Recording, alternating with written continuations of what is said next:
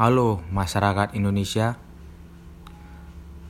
berbicaralah akan memberikan sebuah kisah maupun kehidupan yang terjadi dalam masyarakat. Dengan berbicaralah, kita dapat mengerti atau mendengar apa saja keluhan yang ada dalam masyarakat. Tetap berbicaralah.